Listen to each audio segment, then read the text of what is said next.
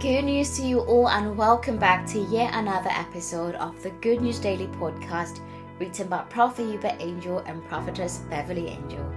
Today's title is called Disciple Nations. The scripture is taken from the book of Mark, chapter 16, verse 15, from the KJV version, and it reads And he said unto them, Go ye into all the world and preach the gospel to every creature. Prophet Uebert Angel goes on to say, Discipleship is one of the areas in Christianity that gets a lot of resistance from the enemy. You hear about this country or that country is hard grounds for winning souls. Sometimes the assumption is that certain cities are just difficult to grow a church. In this mindset, it appears that certain countries are abandoned to the devil. Today's scripture indicates that there is no town, city, country, or continent that is outside of God's command and control. The whole earth, think about it, belongs to God.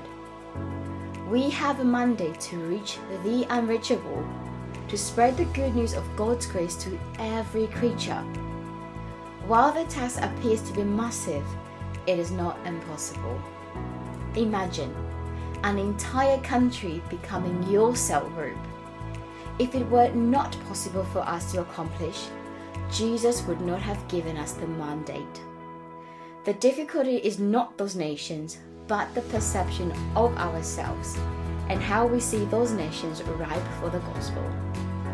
Get ready as the Spirit of God directs you to spread His gospel to all parts of the earth, all parts of the world. That is our commission.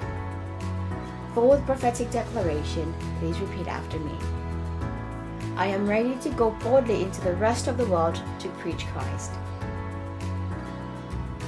My calling is clear. My mission is defined. And the mandate is precise. I am going to win souls for Jesus. For the further studies, please go to the book of Acts, chapter 1, verse 8. And if you would like a free copy of the Good News Daily Devotional, please head over and download from www.goodnewsworld.com forward slash Good News Daily. We are not out of good news, we're simply out of time. Thank you so much for tuning in, and until next time, good news to you.